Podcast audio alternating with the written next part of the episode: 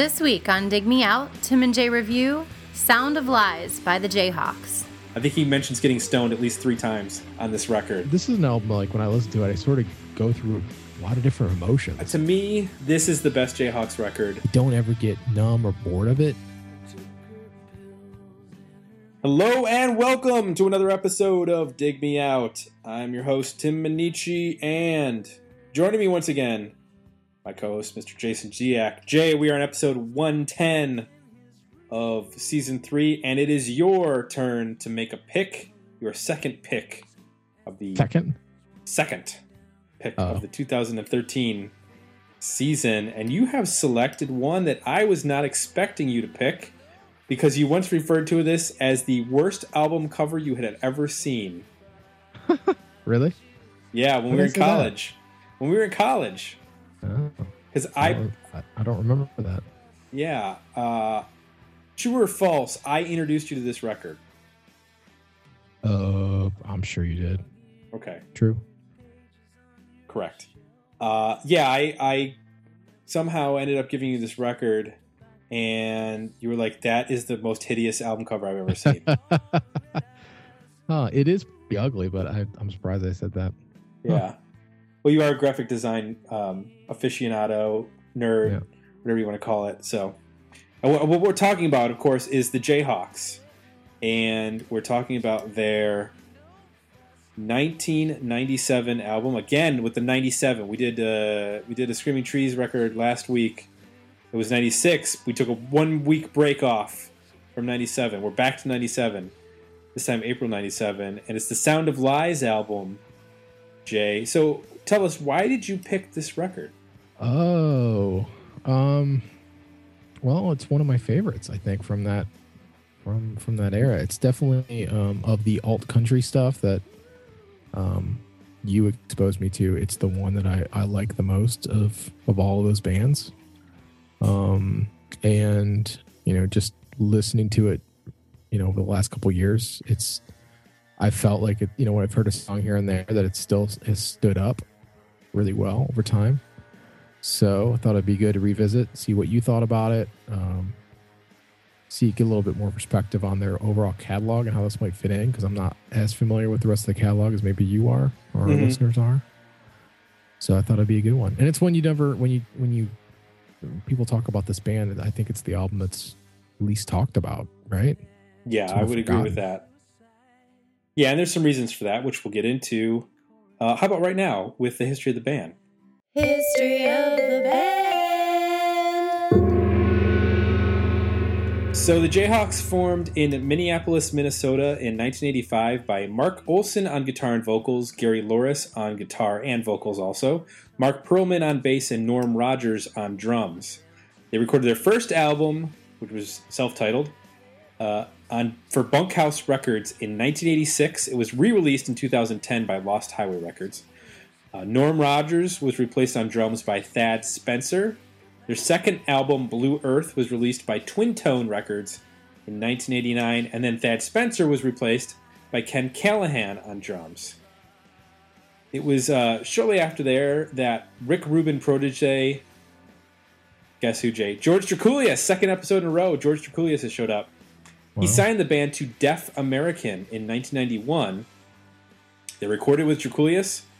Their third album, Hollywood Town Hall, released in 1992 on Def American. Uh, shortly after, they added Karen Grotberg on keys and backing vocals. Their fourth album, Tomorrow the Green Grass, was released by American Recordings in February of 1995 with session drummer Don Heffington on that particular album. So they've been through a lot of drummers after just four records, basically a different drummer every record. In the end, uh, by the end of '95, a shockwave was sent through the Jayhawks fan base as Mark Olson quit the band.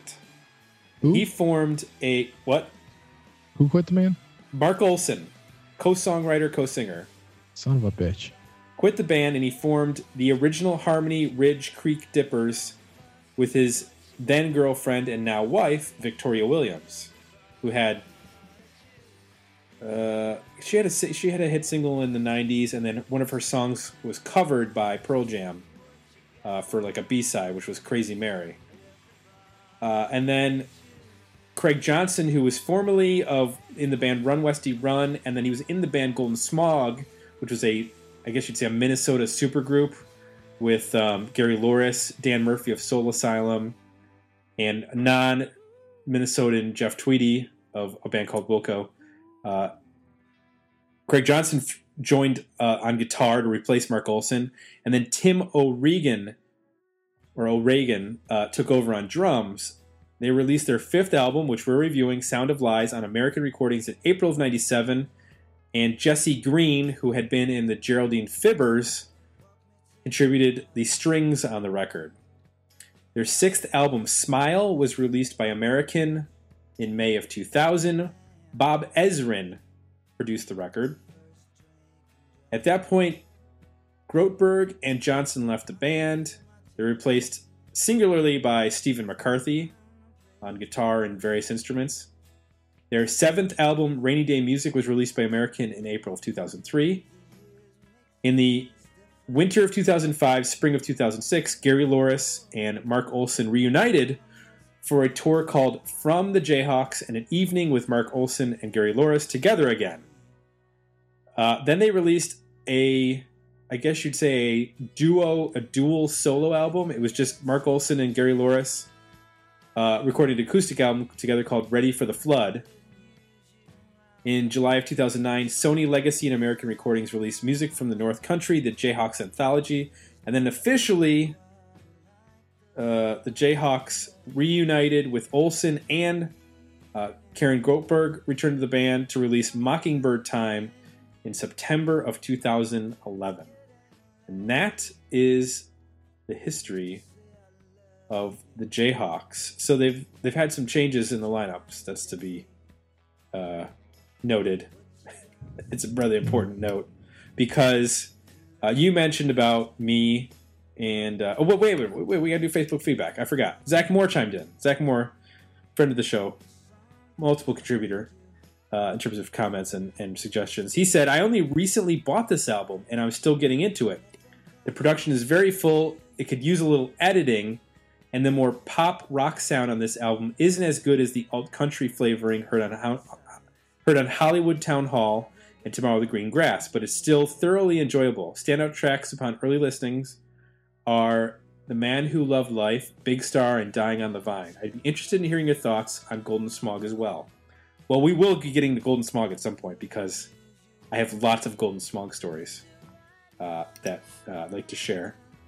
But we're going to cover the Jayhawks in this particular record. So, Jay, uh, you mentioned about my thoughts. Since I, you suggested this record, that means I get to go first, which means I get to share my thoughts right now. So I was a Jayhawks fan starting with Tomorrow the Green Grass. That's when I got into them, uh, which was released in 95, winter of 95. It was around the time that I discovered Wilco and Son Volt and that whole alt country thing that was going on. And I went back in time, not back in time, but I went back into the Uncle Tupelo catalog because at that point they had already broken up. So usually with a band, my favorite album is the one I discover the band on. So, like for example, I discovered Hum on their second record, You'd Prefer an Astronaut. So that's always been my favorite record. With the Afghan Whigs, one of my favorite bands, I discovered that band with Black Love, not Gentlemen. So Black Love's always kind of been my my favorite record. However, with the Jayhawks, Tomorrow the Green Grass is not my favorite record. It's in fact this record. Hmm. Um, this was a shock to the system when it came out.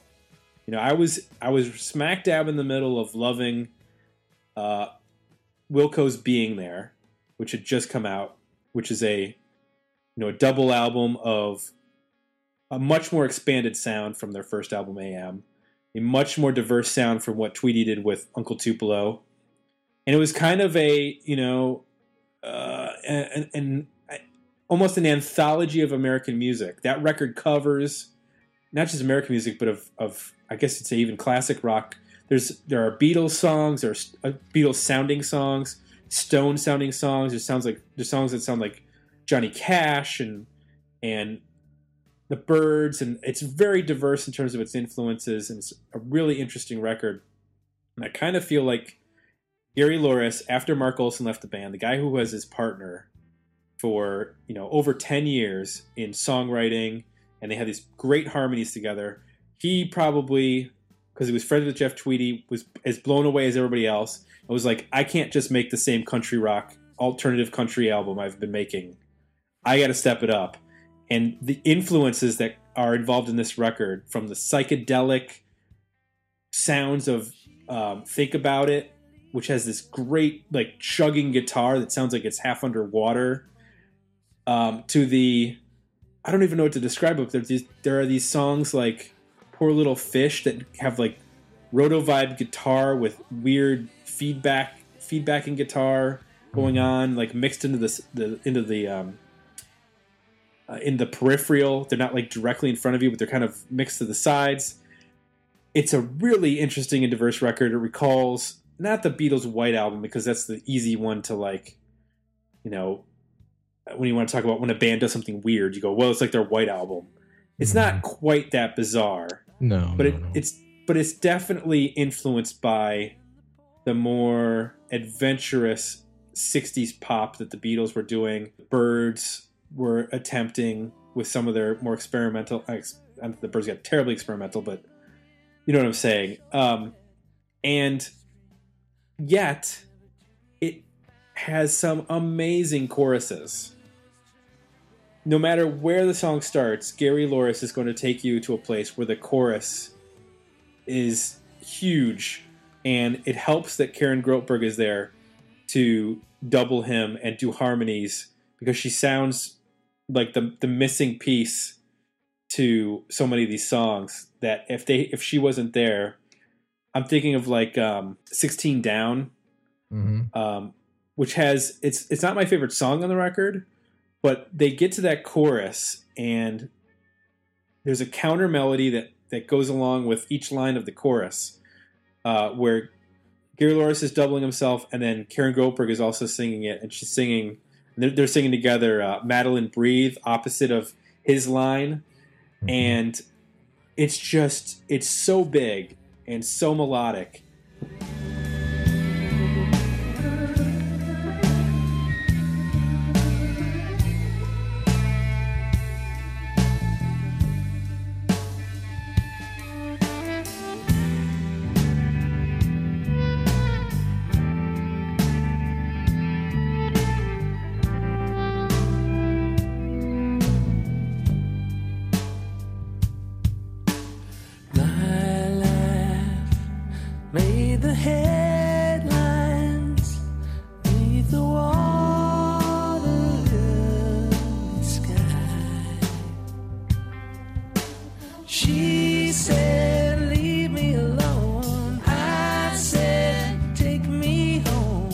16 down, living in the hollow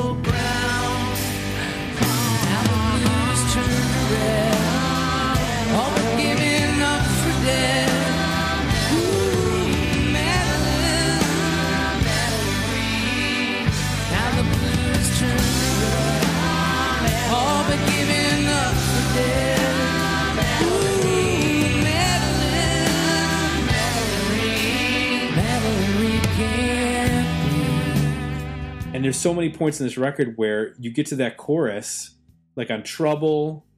Uh, when you get to the um, the pre-chorus, there are these ahs that go on with these descending chords, which sound Mhm. very Beatlesque. It's, I mean, it's almost like "I want you, she's so heavy" kind of thing going on in that Mhm. part of the part of the song.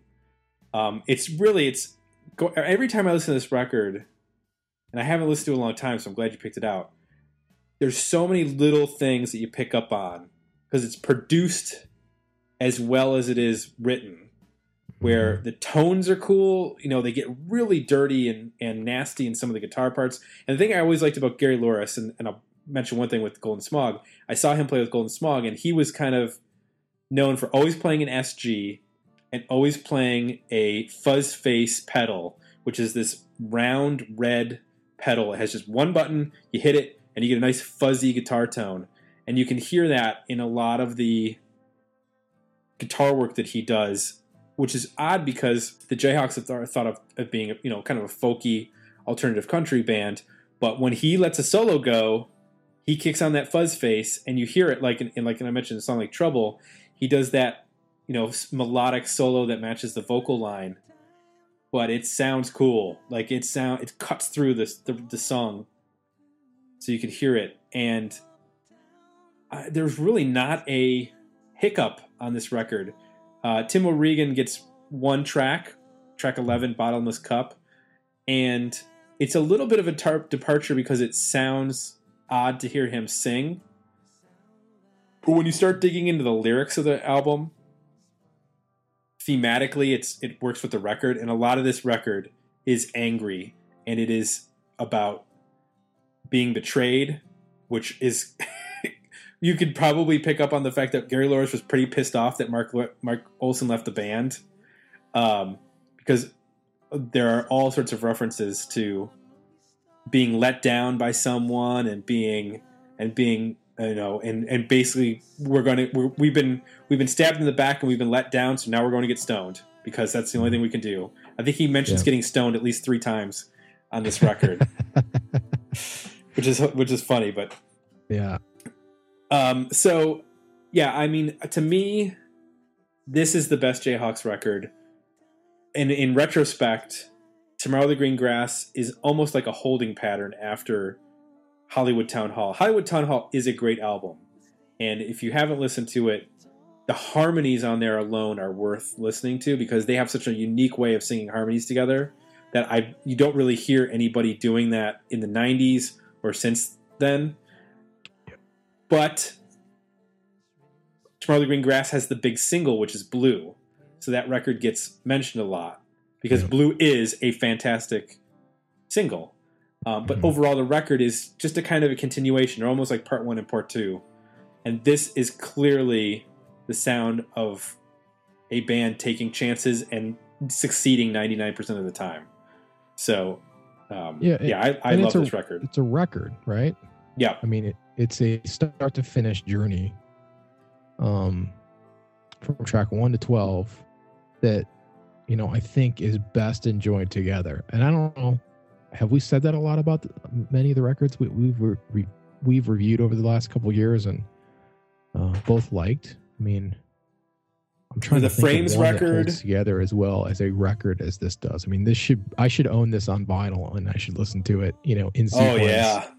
from start to finish. And this is out of where it print. Like they stopped making this record. All the all the other records have been reissued and stuff, and you can't like they haven't paid attention to this record at all, which is a shame.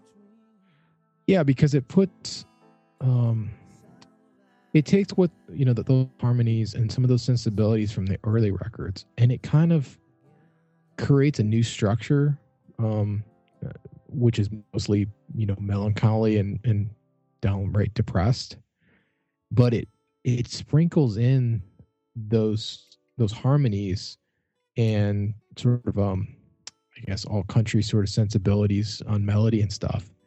And when they do that, all of a sudden it like it becomes the light on an otherwise dark record.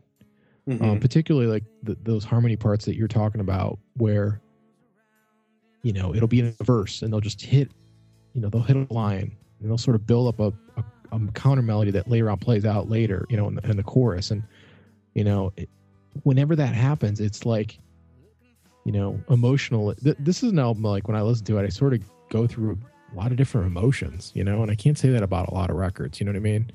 And it sort of lulls you into this like melancholy, sort of almost depression for mom for for for say an intro or first part of a verse, and when those harmonies come in, all of a sudden it's like a light goes on, and you start to like feel like different. It's a, I think that's why I love this record. It kind of just it plays with your emotions so much as you listen to it, and just how these songs are crafted and the and the journeys they go on. So a song like um like Trouble, you know, it's kind of up and down and you know tosses you around a little bit and gets quiet and then it gets a little bit louder and you know the songwriting's f- not that it's challenging but it's pushes things a little bit and it's I think outside of some common convention, I think it's a little bit more sophisticated in terms of how they're constructing these songs.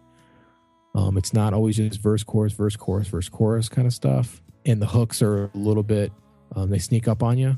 You know, the, the Mhm. parts of the songs and stuff that are memorable and hooky, they're not always what you would think they would be. It's not always the chorus, it might be a pre chorus or something in the verse that happens.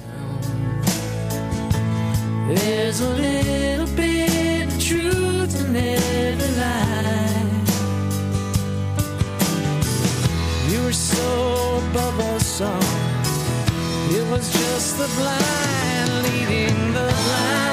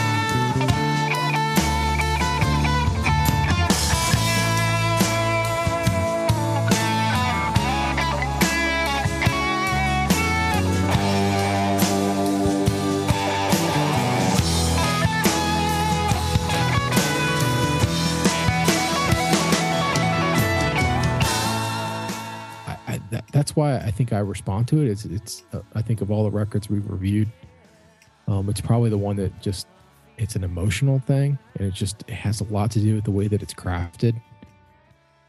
Um, and and I, I think it, can, it conveys the state he was in, right? I mean, very well. I think one of the uh, unsung heroes of this record might be the bass player. I don't know if you uh, paid much attention, but the bass playing on this record is, is pretty brilliant. Uh, it it sets up a lot of the melodies on the record.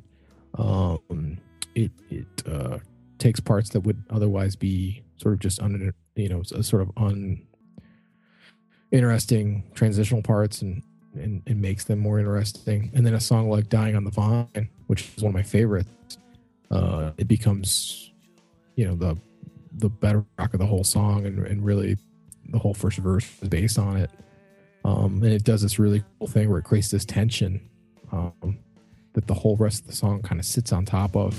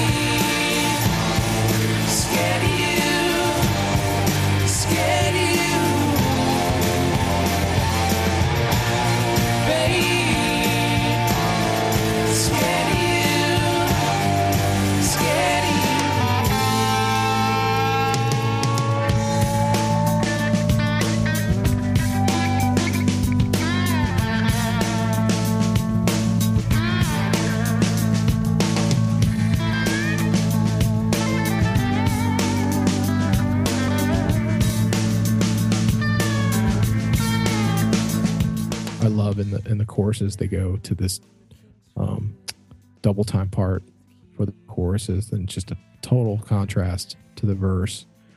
Um, so I I, I think they got a, a lot of good players. You know, the drummer's really good.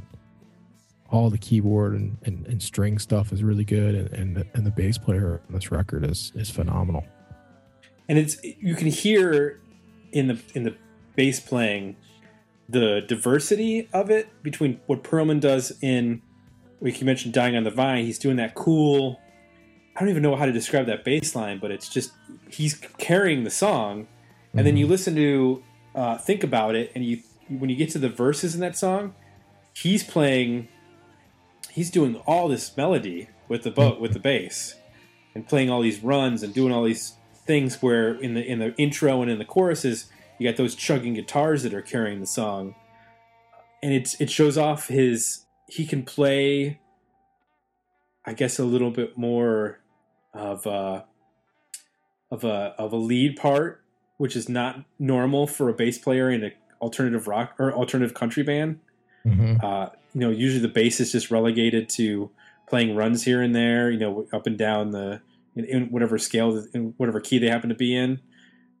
Yeah, he's it, this, like you said, the players really come out, and I love. There's so many cool dynamics in "Dying on the Vine." It starts out with that bass line and the drums, which are not playing a simple, just you know, four on the floor beat. They're he's Mhm. kind of adding a little bit of propulsiveness to the and then they have when the guitar comes in in the chorus it's really nasty and then the one part when the violin comes in adds that drama to the song just so many cool elements and It has my favorite guitar solo on the record too, and it's it's not anything like it's there's no finger magic, but it's just this really cool use of tension and almost like what he doesn't play, and just it's that part. It's like he kind of like pulls on the note, you know. It's kind of like this stuttered, Mhm.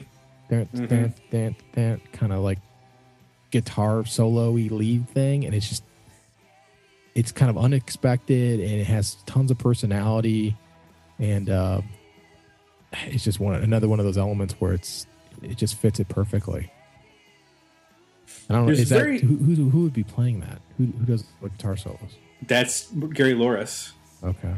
Unless unless um you know craig johnson is on this record but i don't know how much he played uh lead on this record. I think that was primarily gary louris because i remember from seeing him live. He was the guy that would take the solos and play like the dirty stuff.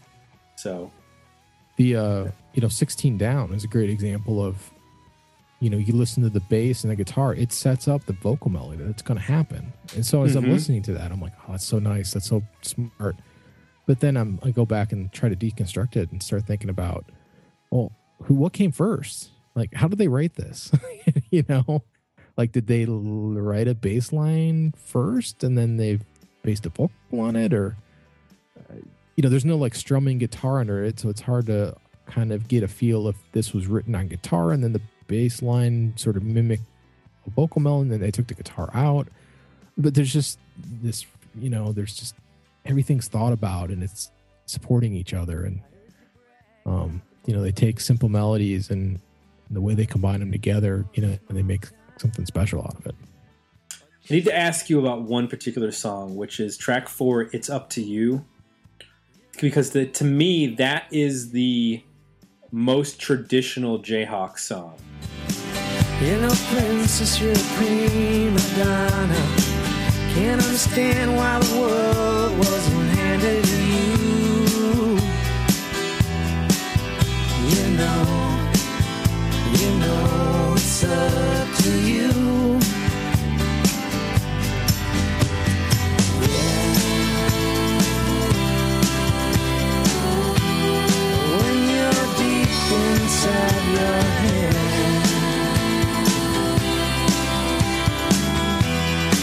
justify the blame. Six green and a champagne basket. Pay the bill with your boyfriend's plastic. What a little fool takes one to get to two.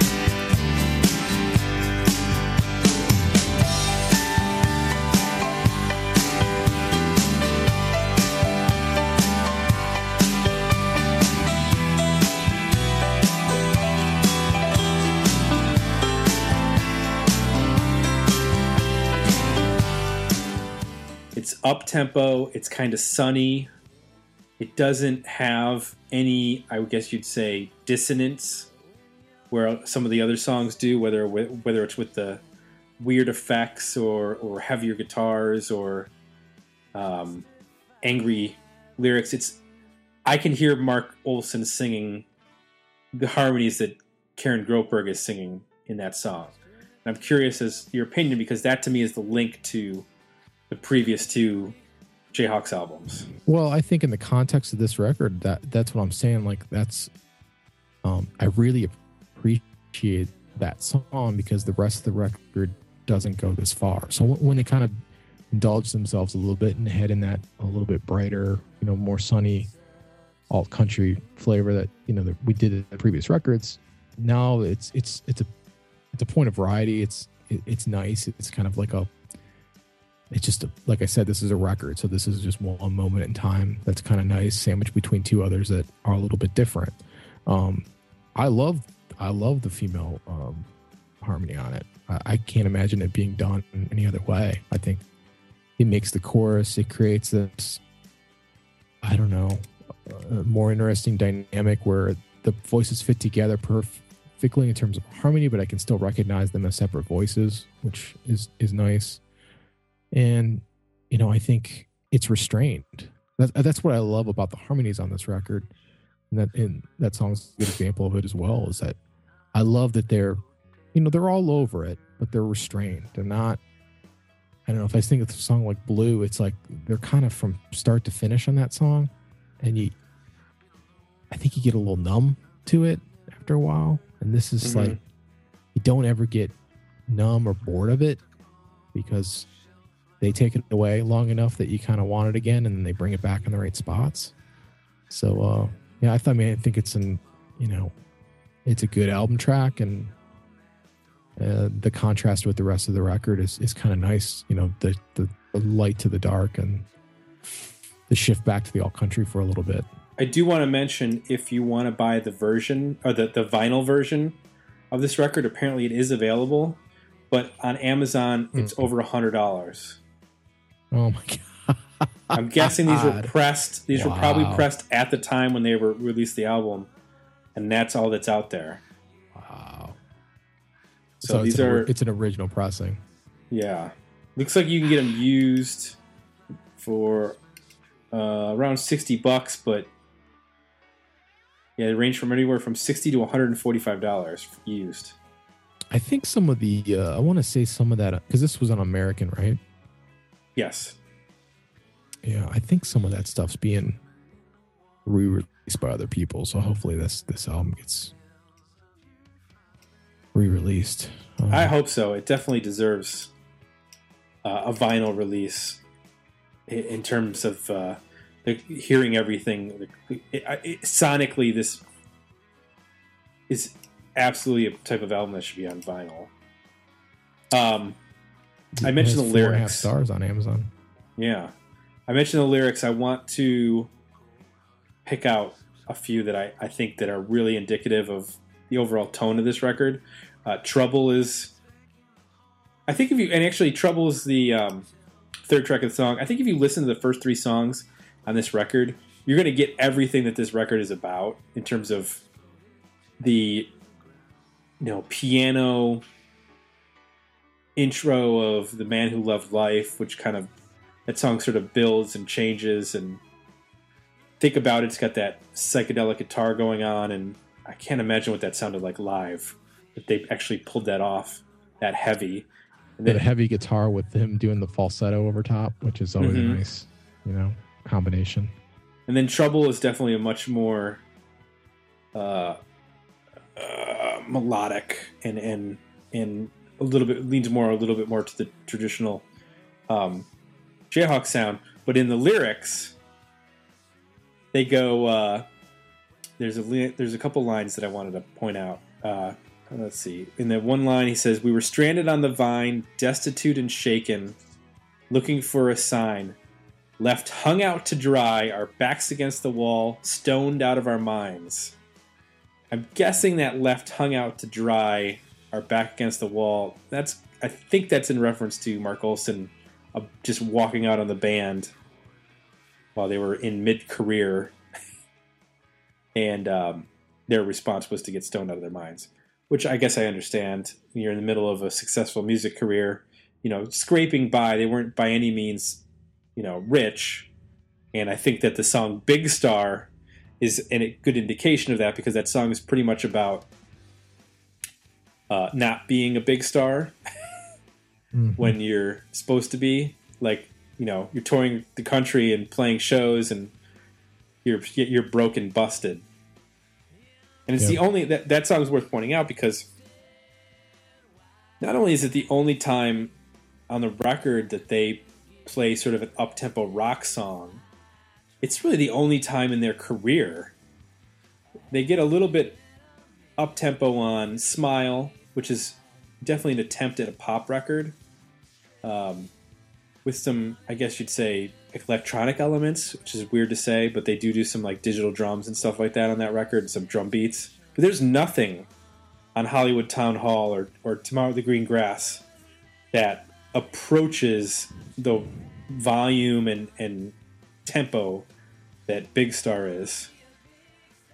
Yeah. So I wonder how long like Gary Louris had that sitting in the you know in the songwriting tank because some of his stuff on he was a songwriting contributor for Golden Smog and some of his stuff for that band is definitely more up tempo. Mhm. So I'm wondering if you know he had these songs and he was like, "Well, Mark's gone. I guess I can do what I want now." And let's do the fast rocker and let's do the weird, sludgy, psychedelic song. And Yeah, well, I mean, uh, the, this material is definitely uh, it's more introspective, and I don't know that you could do it if it was a partnership. I don't think a lot of these songs could be done if it was a partnership. You know, it, the spotlight needs to. There's moments on a lot of these songs, but the spotlight needs to really be fixated on one person, and even lyrically, you know, it's about one person and their, and it's their, mo- you know, it, it, some of these verses and stuff. It, you know, he's sort of isolated and um, the, the the other people in the band are kind of playing parts around him, you know. And I I feel like on the earlier material, it's a it's more of a partnership, so that that can't ever really happen as much, you know. It's it's always Mhm. two two voices and two points of view, you know, two things coming together, which is which is great sometimes too. But I think there's a contrast here that happens within these songs that could only happen because of you know the events uh, up to this point, and I think it just captures it captures that perfectly.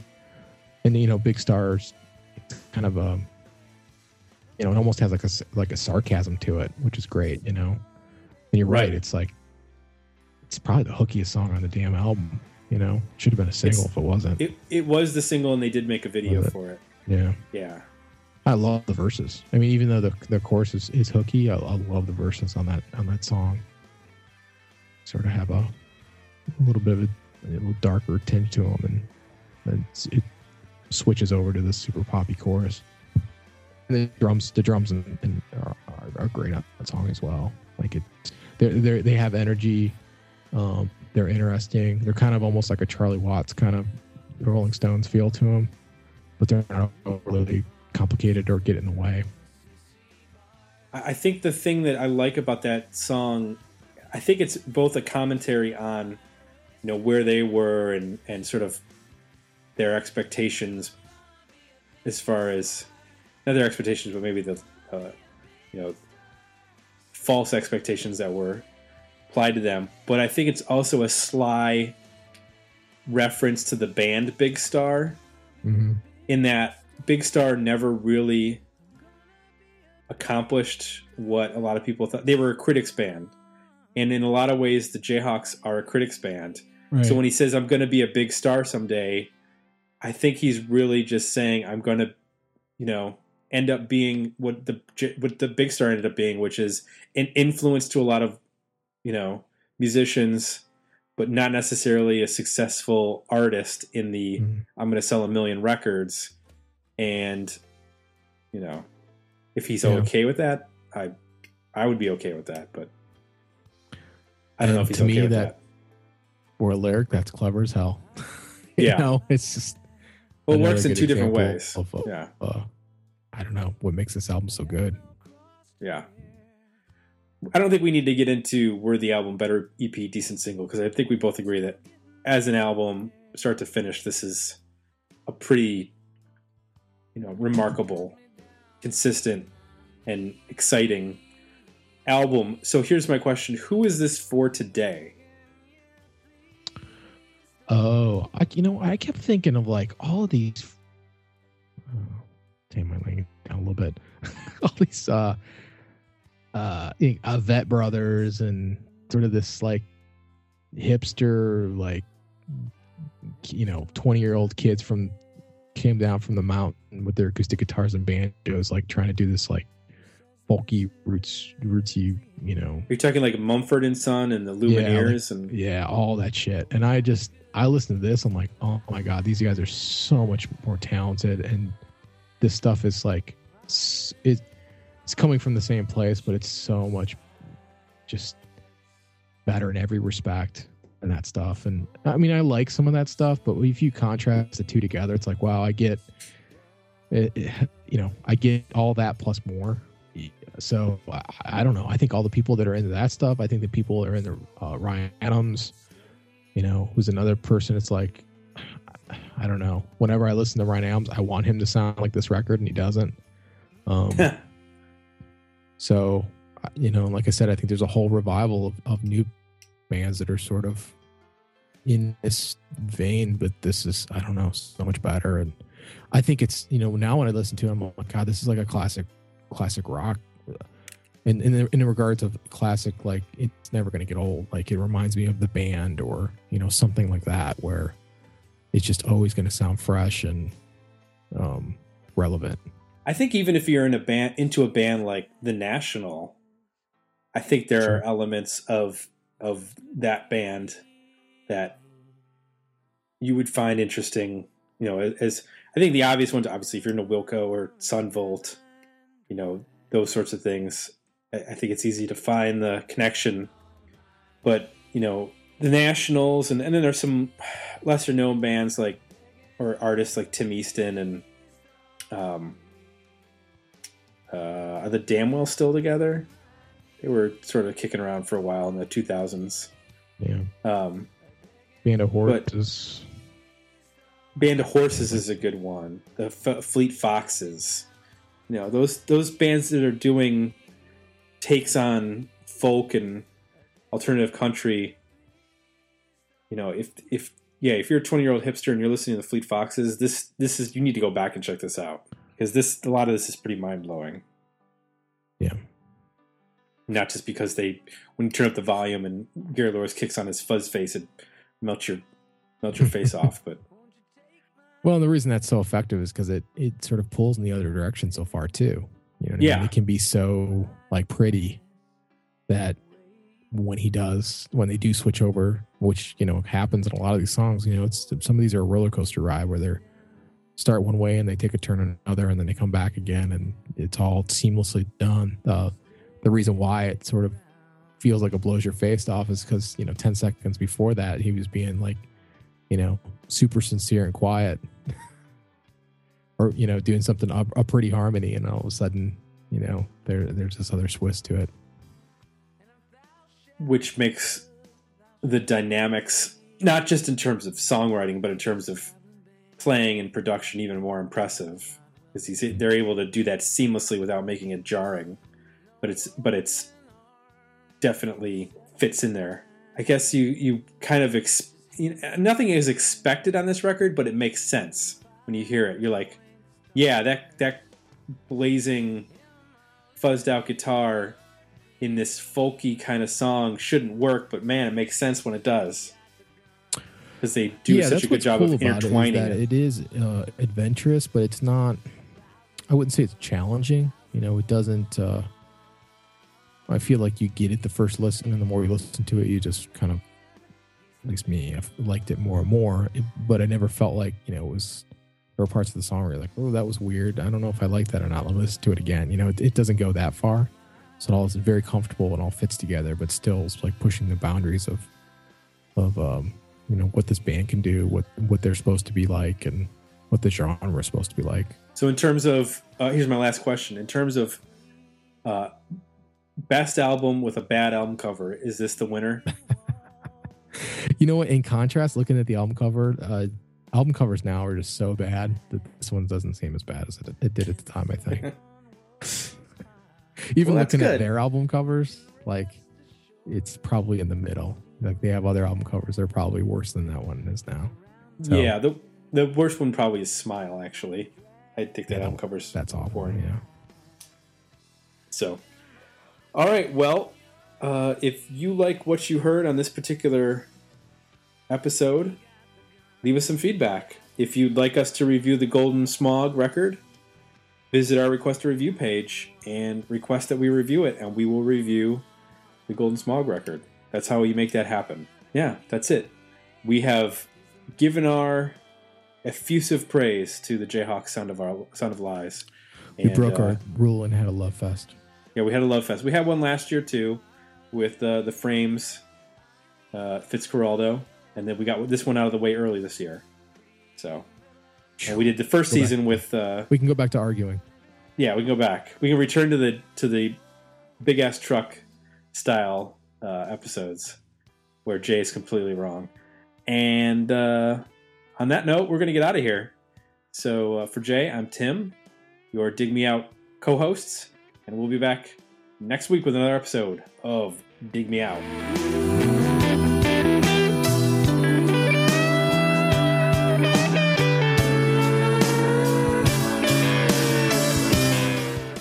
The conversation about this episode at digmeoutpodcast.com, where you can find links to our Facebook page and Twitter feed, as well as links to our request a review and merchandise pages.